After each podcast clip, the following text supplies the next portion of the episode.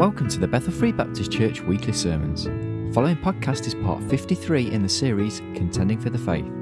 This is the morning service of Sunday, the 28th of November 2010, entitled God the Holy Spirit, part 15. And the Bible reading is taken from Ephesians chapter 4, verses 1 to 16. Here's Pastor Larry T. Curtis.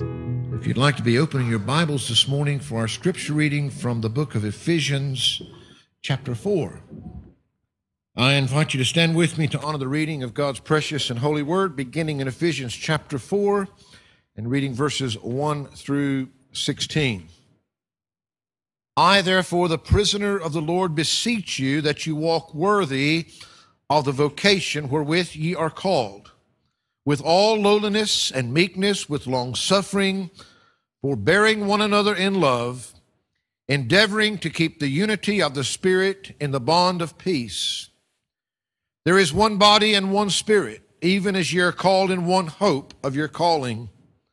One Lord, one faith, one baptism, one God and Father of all, who is above all and through all and in you all. But unto every one of us is given grace according to the measure of the gift of Christ. Wherefore he saith, When he ascended up on high, he led captivity captive and gave gifts unto men. Now that he ascended, what is it but that he also descended first into the lower parts of the earth? He that descended is the same also that ascended up far above all heavens, that he might fill all things.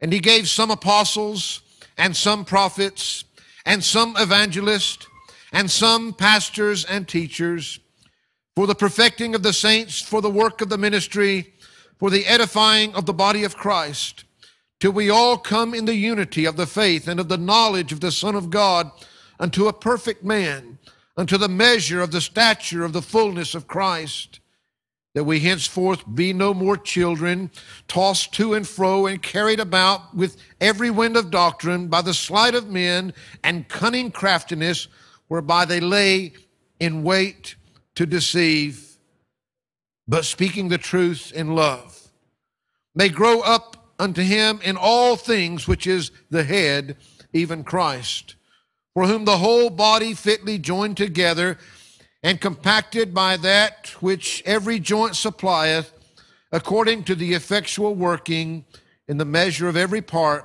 maketh increase of the body unto the edifying of itself in love. Father, we thank you so much again today, Lord, just, Lord, for the privilege of being here in your house. That as we gather here, that we can come together as brothers and sisters in Christ, as your children, and Lord, have access to your throne even now because of the Lord Jesus Christ, what he accomplished for each and every one of us. Lord, I trust and pray that for each and every one here today that Lord, has experienced a new birth and knows you as their Lord and Savior.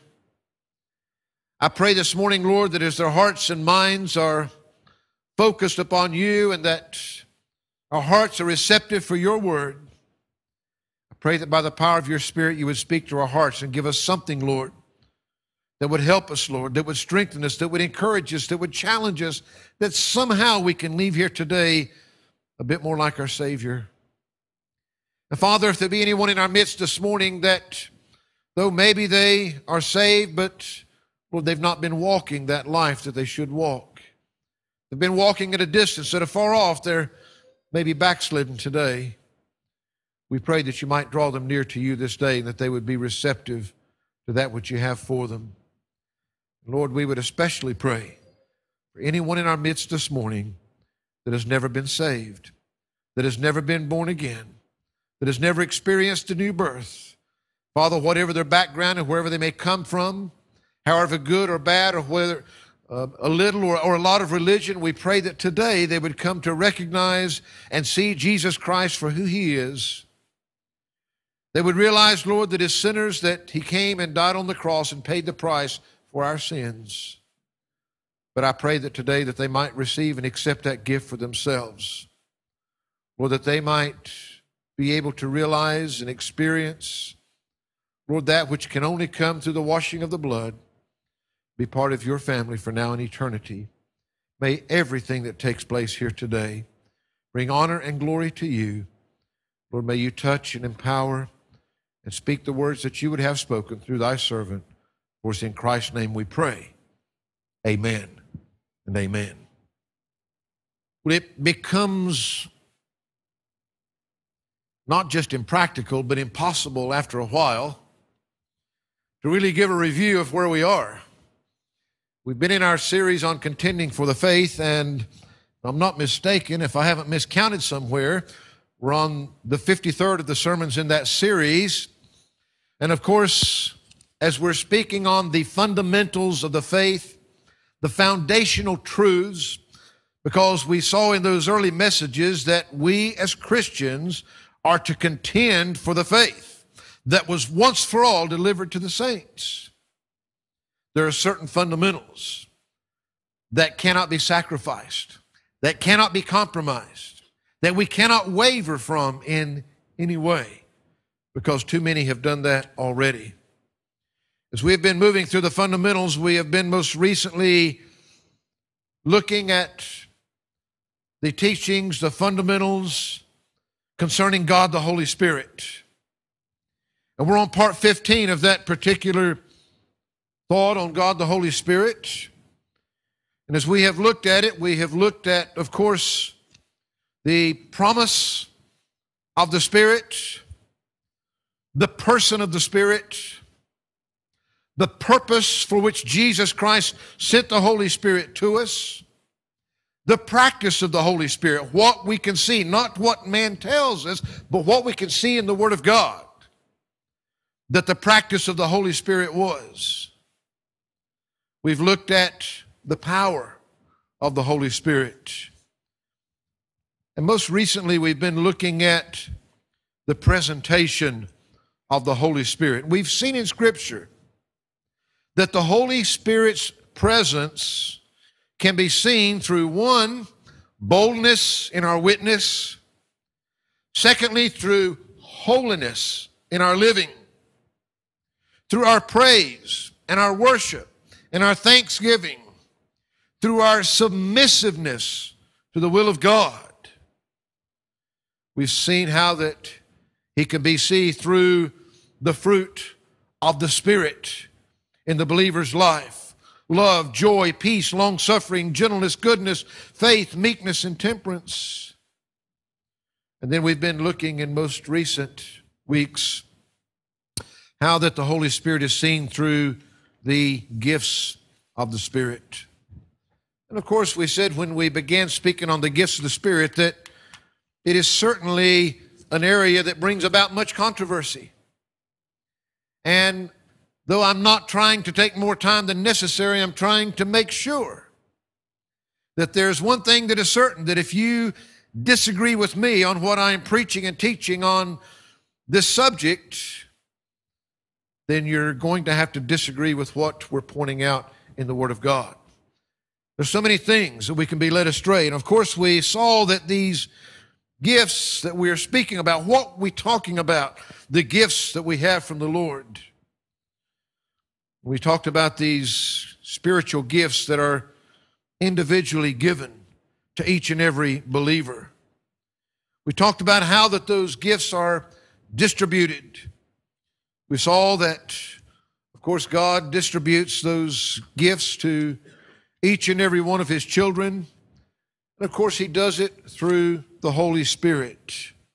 If we are to understand the spiritual gifts and what they're all about, it's important to realize that they are distributed by God Himself through the Holy Spirit that they are distributed according to the grace that is given, the Bible teaches us. You don't get something because that you happen to be better than somebody else or better at something than somebody else. It is totally and completely a work of God's grace, undeserving on our part. And of course, they are distributed not so that you can show someone how spiritual you are, but we see clearly in the Word of God that just as they are given by grace, they are given for the good of the entire body.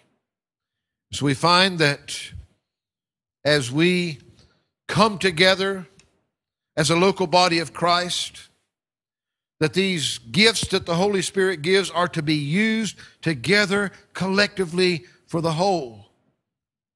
And then we've been looking at the diversity of gifts. Just what are we talking about? I won't uh, recap all of them this morning for sure. We uh, we looked last time and we saw that uh, in our passage in 1 Corinthians chapter 12 and then again in Romans chapter 12 that there were 11 gifts that were mentioned in 1 Corinthians and six more that, uh, or seven more, but one of them was the same prophecy, which made a total of 17 different spiritual gifts that are mentioned in the Word of God. So that's quite a few different gifts. And as I said then, I do not believe that is meant to be an inclusive list whatsoever, but it gives us an example of what God can and will do in our midst. We looked at examples of what God will and can do through believers, through spiritual gifts, things that are you can't take the credit for, things that God does through you that only He can receive the glory for. They are given by Him. They are for the purpose of both meeting the needs of His children and ministering to the body of Christ as a whole the local church. We've seen in all of this that it's all for the purpose of Christ. It's all for the continuance of His work until He returns to take His church out of here. But as we see all of these differences amongst all these different gifts that are given to God's children, I said to you Sunday before last or whenever it was, that's not all. Before that, because we had our anniversary. Not only does he show us the diversity of these spiritual gifts that we looked at originally, which are given to individual believers for the body as a whole. But I want you to notice today here in the book of Ephesians that he also gives these spiritual gifts to the body as a whole for the individual believer and the body. We find that in our reading in Ephesians this morning, the first three verses, Paul said, I, therefore, the prisoner of the Lord, beseech you that you walk worthy of the vocation wherewith you're called, with all lowliness and meekness and long suffering and forbearing one another in love, endeavoring to keep the unity of the Spirit in the bond of peace. You see, again, as he begins to approach this subject, he is placing such importance upon our attitude towards these gifts and towards each other as well as our actions. So much of what we see today is, is a big show that's being put on in the name that it has nothing to do with. He speaks here of the humility and the lowliness of mind. Nothing is being done for self, for vainglory, for me. It's always for others. Again, placing the emphasis here upon the unity of the oneness of the body. If you've been in church very long at all, if you've been a Christian very long at all, you know that most of the attacks that come against our churches is not the world on the outside, it's the devil on the inside. He comes in through the side doors as we first begin to see, unawares.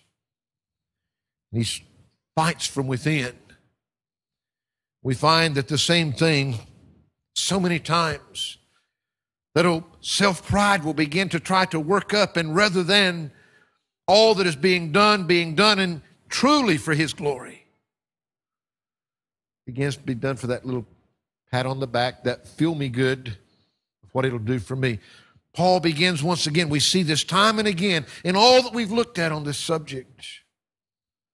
He begins with this matter of the attitude and the actions of each and every one of us with an emphasis upon the unity of the body and doing all that we can. Notice he goes on a very familiar uh, passage when he says in verse 4 there is one body and one spirit, even as you're called in one hope of your calling, one Lord, one faith, one baptism, one God and Father of all, who is above all and through all and in you all. As we look at God, that's why many times rather than just using the word Trinity and knowing that what we mean when we speak of God and the Godhead in all of His fullness in the Father, the Son, and the Holy Spirit. I often refer to it as the triunity, the oneness of God. There is no division. There is no fighting for position. There is no haggling between them. The oneness, the perfectness that is there. And again, we see here in this passage, as we have seen in the others that we have looked at, the oneness of God the Father, God the Son, and God the Holy Spirit that is working together through all of this. One body, one spirit, even as you're called in one hope of your calling. We have many today that will tell us that there's one God but that we're all just trying to get to that same God in some different way. Folks, if that's the case, then we have no hope. We have no hope of ever finding Him because the Word of God doesn't teach that. And if we don't have the Word of God, if our faith is not founded upon God's Word and what He says, then what hope do we have? We're reminded here of the oneness of our God the great, the greatest example of all to all of us. Because though they are unique in their ministries, they are one Godhead, one God, perfect in unity and oneness. And folks, as the body of Christ, that's what we should see within our local church. Verse 7, he says, But unto every one of us, is given grace according to the measure of the gift of Christ. After emphasizing again the importance of the unity and the oneness as a whole, we find this word, but. With everything that was just said, everything about the unity, the oneness of the body, with all of that in mind, there is still an emphasis that He places upon you and I and every individual believer today. He says, Unto every one of us is given grace according to the measure of the gift of Christ.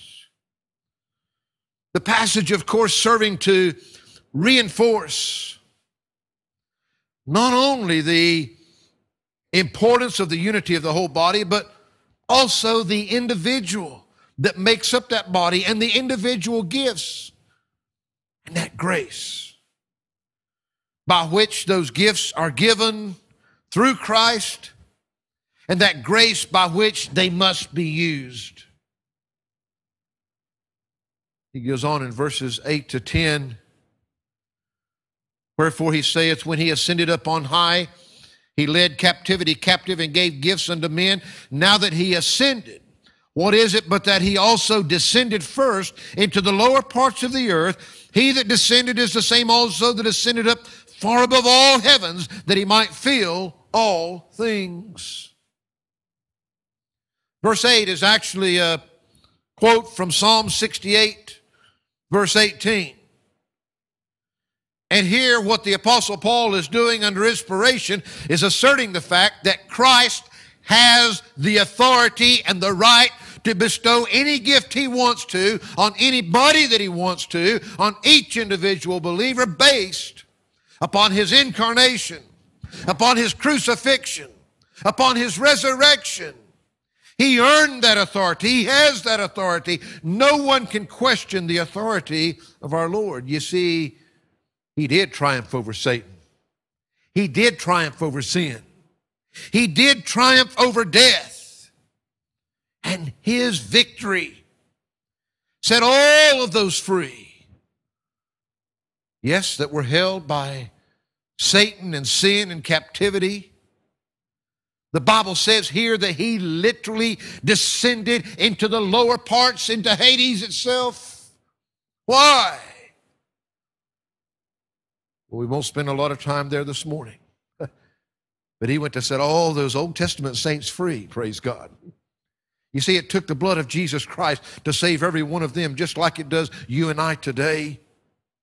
We know that when the rich man lifted up his eyes, being in torment, that there was a, a gulf fixed, and on the other side was this place called paradise.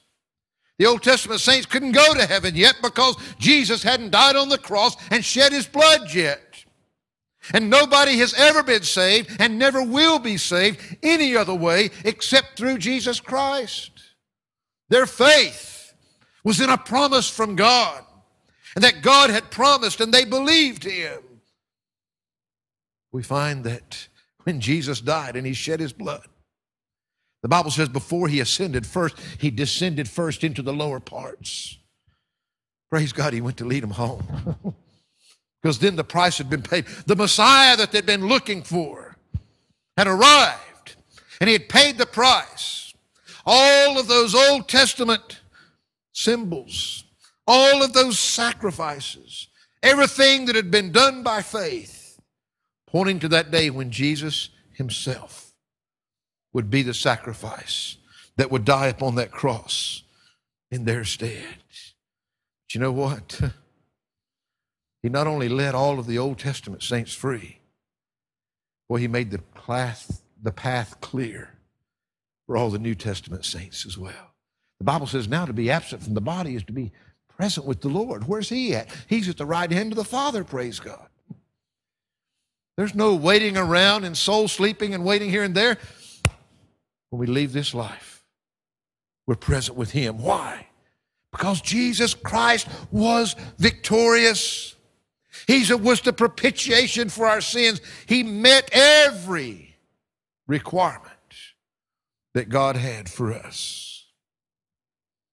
Now, I want to repeat that we've seen in the other two passages in 1 Corinthians and in Romans, we've seen a great diversity of gifts that are given to each individual believer, but always given not for self, but for the good of the body as a whole. We see that here he gives gifts to the body as a whole for the good of each individual believer. And yes, again, ultimately, for the body as a whole itself.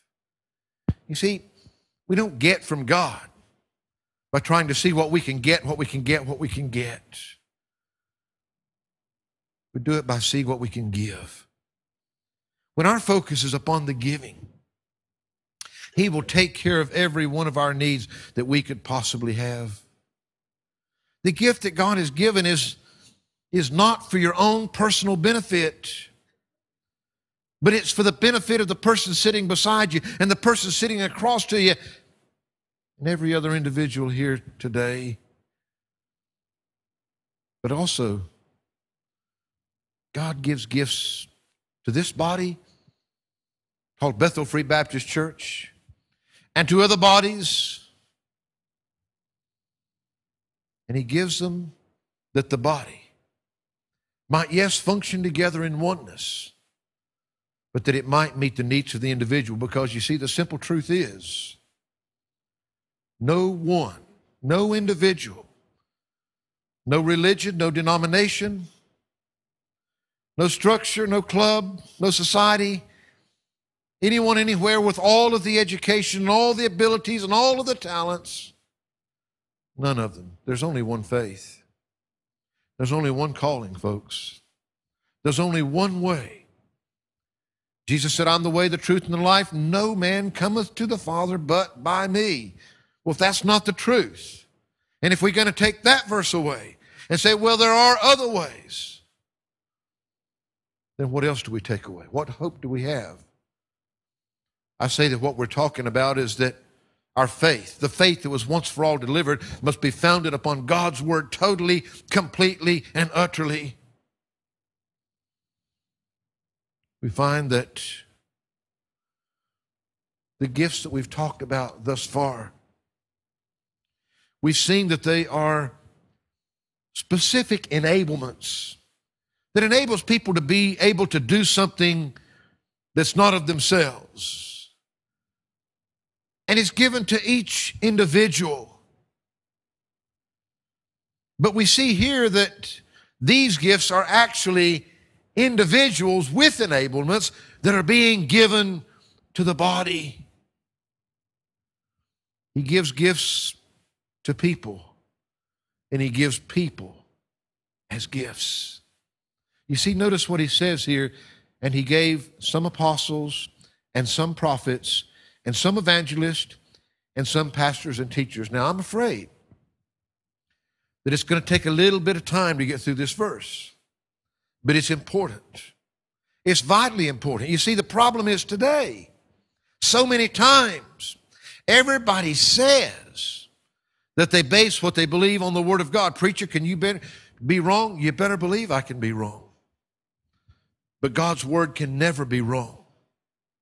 And the simple truth is, is that so many times, any of us, if we are not so careful, we can take a verse from here and we can take a verse from there to make it meet what we already believe.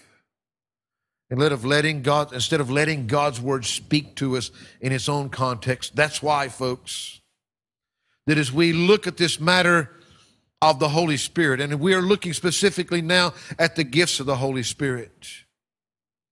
I want to clearly stand before God one day and know that I've stood here and through His enablement, given you His word in the context that He gave it.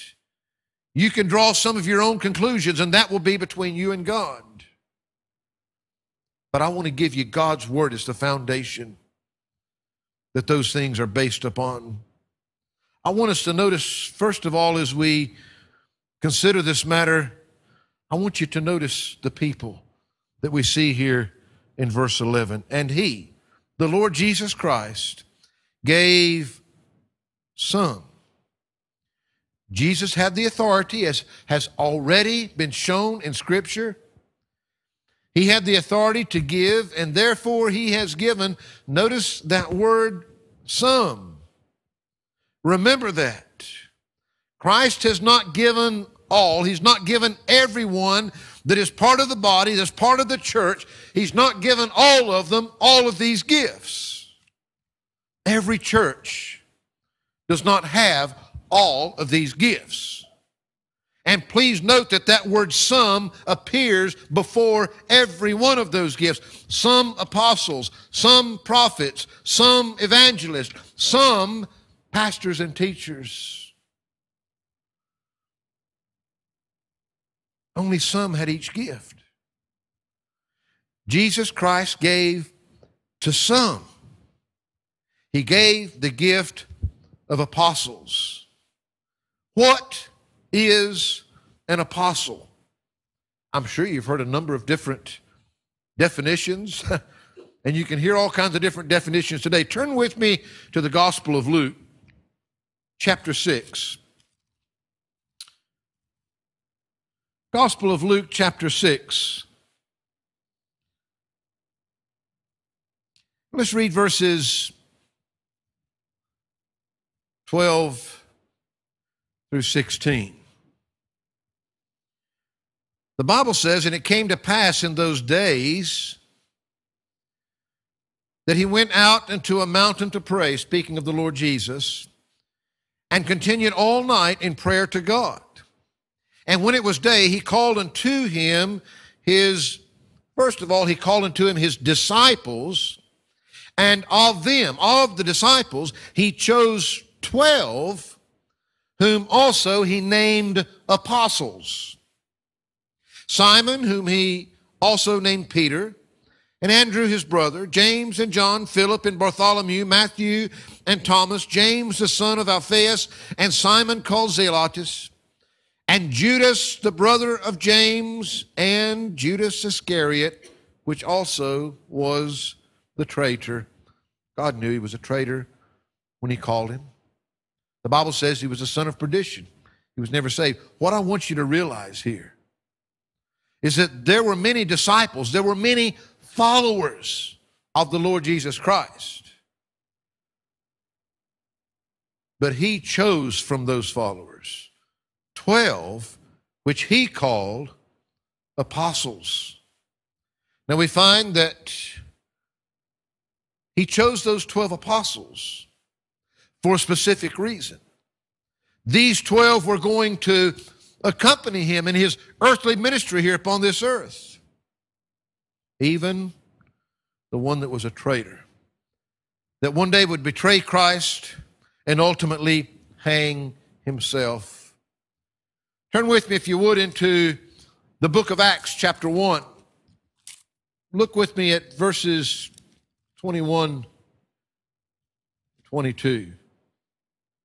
Wherefore these men which have companied with us all the time that the Lord Jesus went in and out among us, beginning from the baptism of John unto that same day that he was taken up from us, must one be ordained to be a witness with us of his resurrection. Now, if you read all the verses in this passage, this is where the one is being chosen to replace the traitor that was one of the original 12.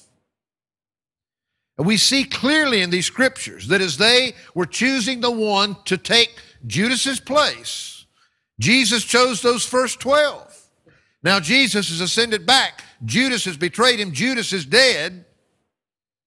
And so the 11 are choosing one to replace that one that's missing. There's at least two requirements we see here.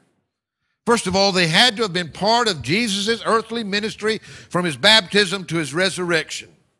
They had to have been part of it and gone in and out with them and done these things. There wasn't some stranger that was going to be chosen. And he had to personally mark this down have seen the resurrected Christ.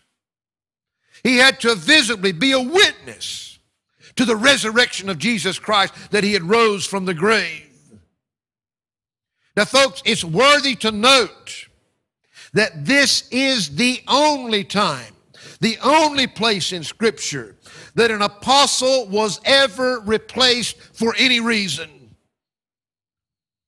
And that was to replace the one that never really belonged in the first place. Yes, he was chosen in God's providence. God never had to say, oops, I made a mistake. There was a purpose. But Judas never belonged. He was never saved. He was the son of perdition, the Bible calls him. He was a hypocrite the whole time. This is the only place. Judas was there as part of God's plan, just like the psalmist. Look back in Psalm 55. Notice that even the psalmist, all those years before Jesus came, Notice what he prophesied in Psalm 55, verses 12 to 14. He said, Where it was not an enemy that reproached me, then I could have borne it.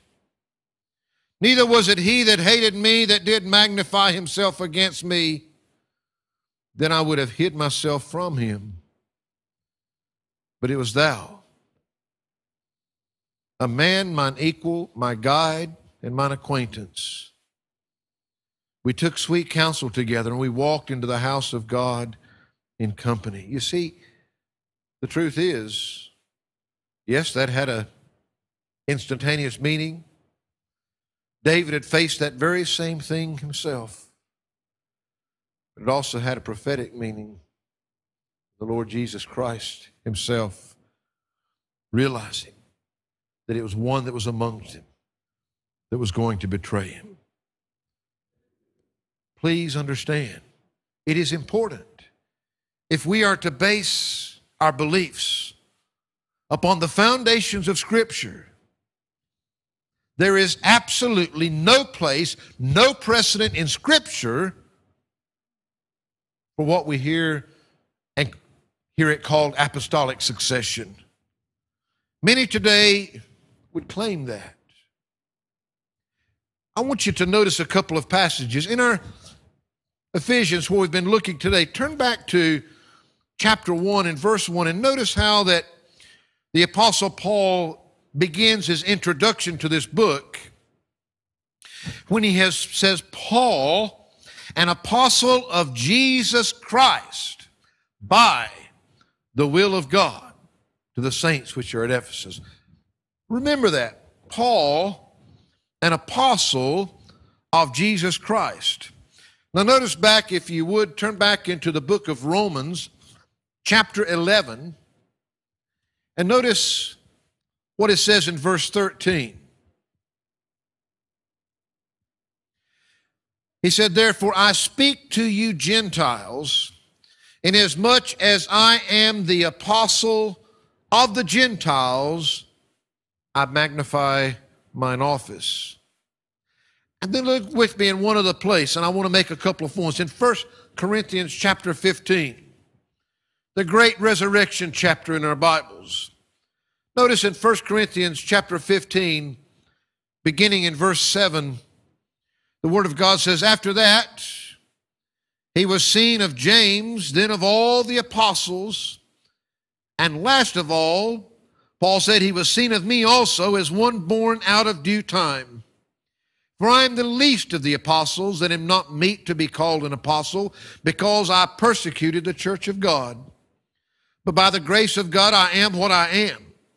And his grace, which was bestowed upon me, was not in vain, but I labored more abundantly than they all. Yet not I, but the grace of God which was with me. Therefore, whether it were I or they, so we preach, and so ye believed. What I want you to see here is that there was the twelve.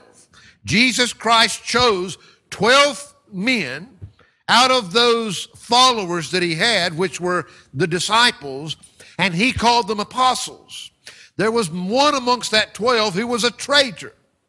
And after he betrayed the Lord Jesus Christ, we then find that one was chosen to replace the one that never really belonged in the first place. And so there was still just that 12. The Bible itself gives us one other man that was called an apostle, and that was the Apostle Paul, which made, if you would, and I've let's listen, I'm, I'm not going to argue with people over some of these stupid little things. Some think that, that the, the 11 apostles just made a mistake when they chose Matthias, and so then God appointed the apostle Paul to correct their mistake and all kinds of stupid stuff. Folks, Jesus chose 12. But then there was one of the men chose which made the 13, which was specifically, though that doesn't mean that none of the other 12, we know that some of the others ministered to the Gentiles. We know that Peter was there at the house of Cornelius and all of these things. But the Apostle Paul had a specific calling upon his life to be an apostle to the Gentiles, the Bible teaches us. It's clear. The Word of God declares this man to be an apostle and that he was one born out of time. Yet, even though he had witnessed the risen Savior on the road to Damascus that day, he was declared by God to be an apostle. Now, I want you to look at another passage in the book of Revelation, chapter 21. Amen. And this is talking about that next world that we've got to look forward to. Revelation chapter 21. Notice what it says down in verse 14. And the wall of the city, this is talking about the New Jerusalem, by the way. This is where we're going to spend eternity. And the wall of the city had 12 foundations, and in them the names of the 12 apostles of the Lamb.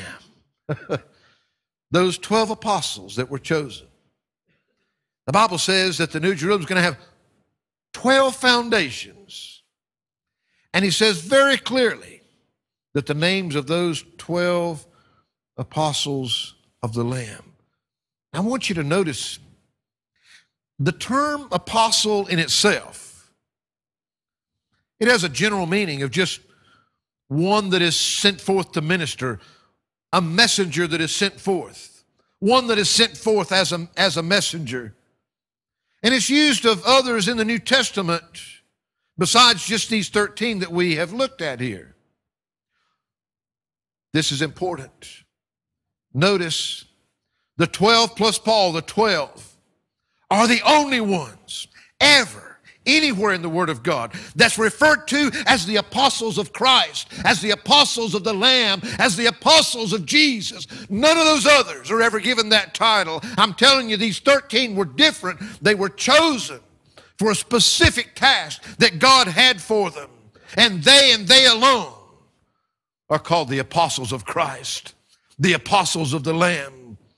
We find others like Barnabas and Silas and, and Timothy that, that name apostle is used in a general sense, but none of them anywhere are ever referred to as the apostles of Jesus Christ, as these 13 are in the Word of God.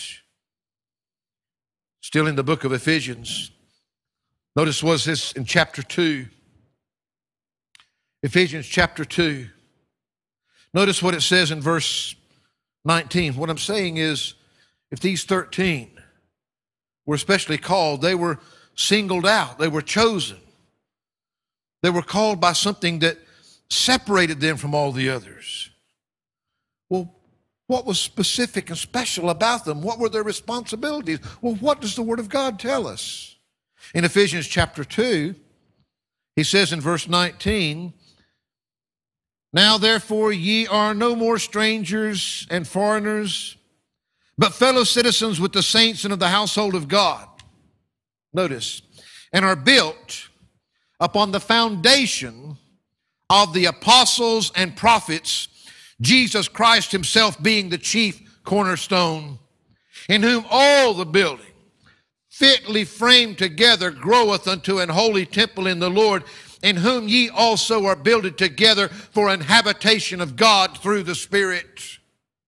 I'm saying that if you're born again, if you're a child of God today, if you fit into God's building, then it's built upon the foundation of those apostles and the prophets and Jesus Christ Himself being the chief cornerstone. There is no other foundation.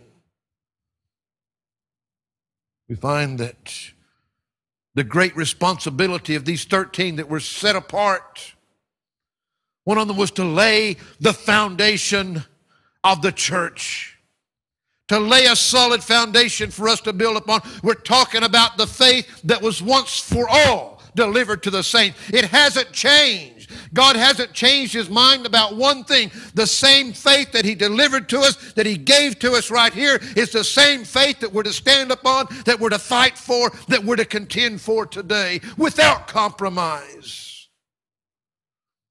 We find that, notice in the next chapter of Ephesians, chapter chapter 3. Notice what it begins in verse 1. For this cause I, Paul, the prisoner of Jesus Christ, for you Gentiles, if ye have heard of the dispensation of the grace of God which is given me to youward, notice how that by revelation he made known unto me the mystery, as I wrote afore in few words, whereby when ye read, ye may understand my knowledge in the mystery of Christ which in other ages was not made known unto the sons of men, and it is now revealed unto his holy apostles and prophets by the Spirit, by the capital S, by the Holy Spirit. Yes. They were there for the laying of the foundation of the church, but they were also there for receiving and recording the Word of God, which makes up most of our New Testament that we hold today. These men were specifically used to be given revelation from God, to be God's spokesman upon this earth when he was building his church in its infancy and recording those words that you and I will still have them today to build upon the same foundation that the church began all those years ago. The 13 apostles of Christ, they were also given some special powers. In Hebrews chapter 2.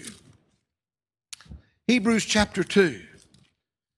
We could look at many places, but I just want to give you to where you know The Word of God is telling you in Hebrews chapter 2, verse 3 and 4, the Bible says, How shall we escape? If we neglect so great salvation, which at the first began to be spoken by the Lord and was confirmed unto us by them that heard him, God also bearing them witness both with signs and wonders and with diverse miracles and gifts of the Holy Ghost according to his own will. Preacher, what does all that mean? Well, I'm glad you asked. I don't have time to tell you all of it this morning, though, but we'll come back to some of those. What I want you to realize God gave some apostles. What is he talking about? Who were these men? What were they here for? We know specifically that they were these 13 men that were chosen of God, that were there for the laying of the foundation of the church, that were there for the recording of much of God's Word as He gave revelation through them, and the New Testament was recorded. We know that He gave them specific powers to do miraculous things that people might really know who they were. In 2 Corinthians chapter 12, notice what the Word of God says in verse 2.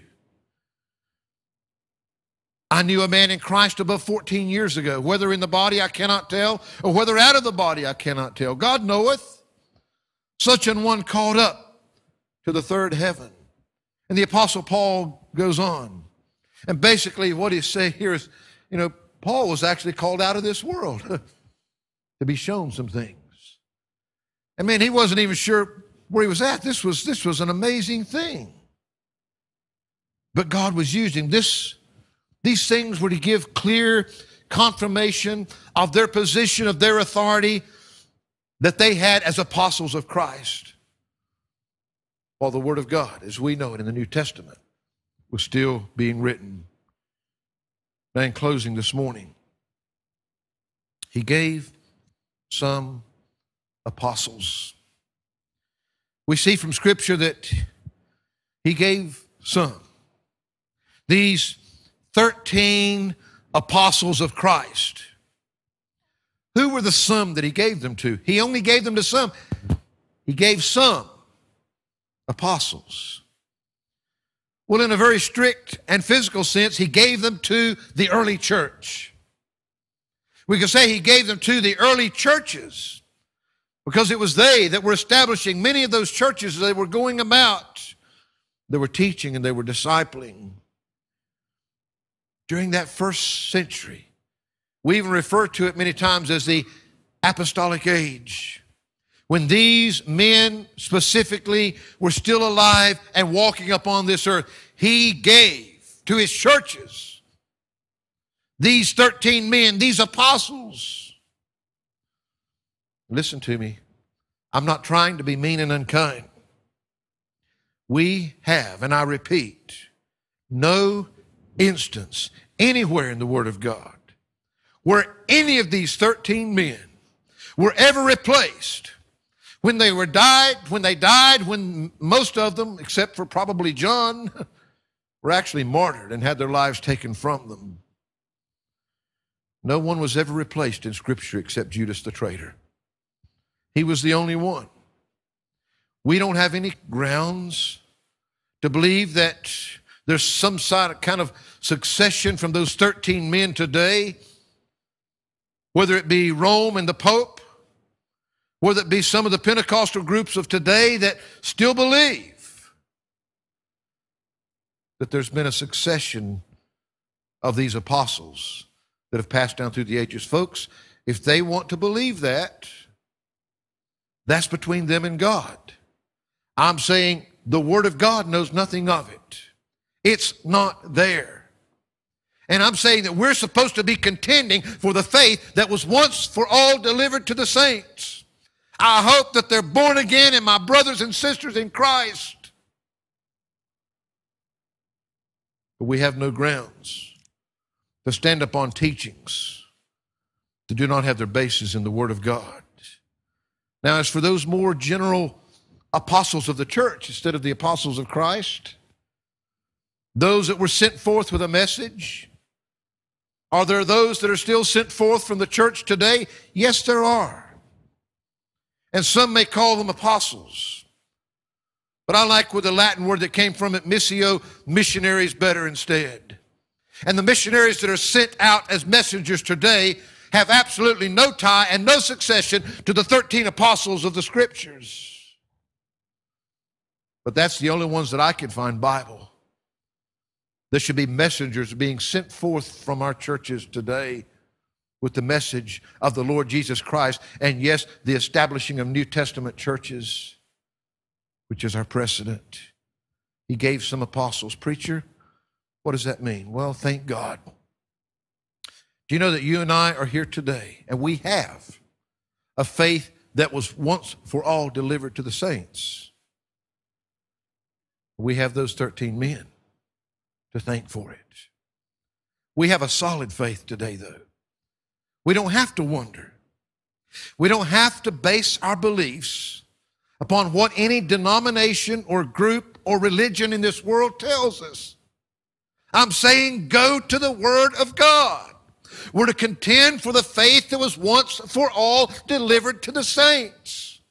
I know everybody says, I believe the Bible and it's based upon the Bible. Well, when you stand before God one day, you can't stand there with your excuse, well, so and so told me this, or this church told me that, or this preacher said that. You have no excuse. You have God's Word, and that's what you'll be judged upon. And if you can find fault in what we're teaching according to God's Word, then come to me. I don't need to hear any more men's opinions. I've read and heard those all of my life anyway. But I'm saying today, folks, we're contending for a faith that was once for all delivered. But it's not a denomination, it's not a religion. It's a faith that was once for all delivered. And yes, so many times today, we shy away from a lot of these terms, and many good Bible believing Christians are afraid of terms like the filling of the Holy Spirit and the baptism of the Holy Spirit and the gifts of the Holy Spirit? Well, just because people have abused them and taught wrong. We need to know what the Word of God teaches about these things. We need the gifts of the Spirit working in our midst. We need the Holy Spirit working in our midst. We need to get off of autopilot because we've learned to do everything so well ourselves, and we need to let God work in our midst. But it needs to be God's way. We're not here to entertain. I'm not here to make you mad, but I'm not here to make you glad, either one. I'm here, God willing, to just give the message that God has given. What is your faith today? What is it based upon? What is your Christian faith based upon? Is it based upon your infant baptism? is it based upon the good life that you've lived? Is it based upon what some church has told you? Folks, the cornerstone of the church today is Jesus Christ. We've seen throughout this, even when you're talking about the gifts of the Holy Spirit, the only reason, the only reason we can have those gifts today is because of what Jesus Christ did for you. He came to this earth. He willingly died upon that cross and shed his blood. Yes, they put him in that grave and they thought that he was defeated. They went back the third day, and guess what? It was empty. He wasn't there. The truth is, that's your only hope beyond that grave today. You see, he defeated death. He defeated sin for you. The Bible says, speaking of us as believers, you see, I can know today I can know that he was the propitiation for my sins. But John said, but not for ours only, but for the sins of the whole world. You see, today, your sins can be forgiven. You can never, ever stand and face a holy God with sin in your life. You can't. You can't be in his presence. And I've said it many times, and I say it in closing today. You could be, you really could, somebody somewhere in the world is, you could be the best person living on planet Earth today. I mean, you've lived better, you've done better than anybody else out there. But, folks, it only took one sin to bring all the heartache that you see in this world today. One sin of disobedience in the garden, because with sin came death. The wages of sin is death, but the gift of God is eternal life through Jesus Christ our Lord. Jesus wants you to be saved today. He wants you to have eternal life. He doesn't want you to be killed and destroyed by your sin. It's the only way, it's the only place it can take you. He wants to give you eternal life. You know, Andrew, it doesn't matter today. Doesn't matter what that I might have here that I'm telling you it's for Andrew. I could even hold it out to him and I could put it right in front of his face and he can see it and he can know it and he can believe what it is. But if he's not willing to receive it, it'll never be his. It might be everything that he would ever need in his life. But if he doesn't receive it, it'll never do him any good. Jesus has done everything that needs to be done for your salvation. But you can walk out here today and you can leave it behind. You can open your heart. Recognize, yes, you're a sinner just like the rest of us. There's only one thing. Without the shedding of blood, there's no remission of sin. There's only one thing that'll clear your sins today. That's the shed blood of Jesus Christ. He shed it for you. But if you walk away from it, it won't do you any good. Today, He defeated death for you. The tomb was empty, but it doesn't matter. It doesn't matter if you won't receive it yourself and recognize He is your only hope today. We're going to continue to look however long it takes us. We need to understand God gave us those apostles, and He gave them for a purpose. They were special. And we'll look at some of those other things as we move on. Even our final point in this series is the duration of those gifts. But for now, He gave some apostles. Aren't you glad that He did? Aren't you glad that we have a foundation today that's been built by those that Jesus Christ Himself chose to lay the foundation for the church with Him being the chief cornerstone. Father, I thank you today. Lord, there's always, your word is, continues to amaze us. There's so much there. There's so much more that we could have said today, but we're always limited with time. But Lord, I pray today that not by the wisdom of men, but by the power of the Spirit, that you might take and quicken the Word of God and make it alive. And I pray, Lord, that Christians will have gained something today that, Lord, will somehow help them in the foundation that they're built upon, that they're standing upon in their Christian faith. But also, Lord, I pray that if there are those here that are lost that have never been saved, I pray that you'd please, especially, Lord, we cannot convict the soul, only your Holy Spirit can do that. Would you speak to them and convict them by the power of your word today? Would you show them their need? Give them the strength and the courage, the faith that they need to take that step, to accept Jesus Christ as their Lord and Savior. For it's in His name we pray. Amen. Amen.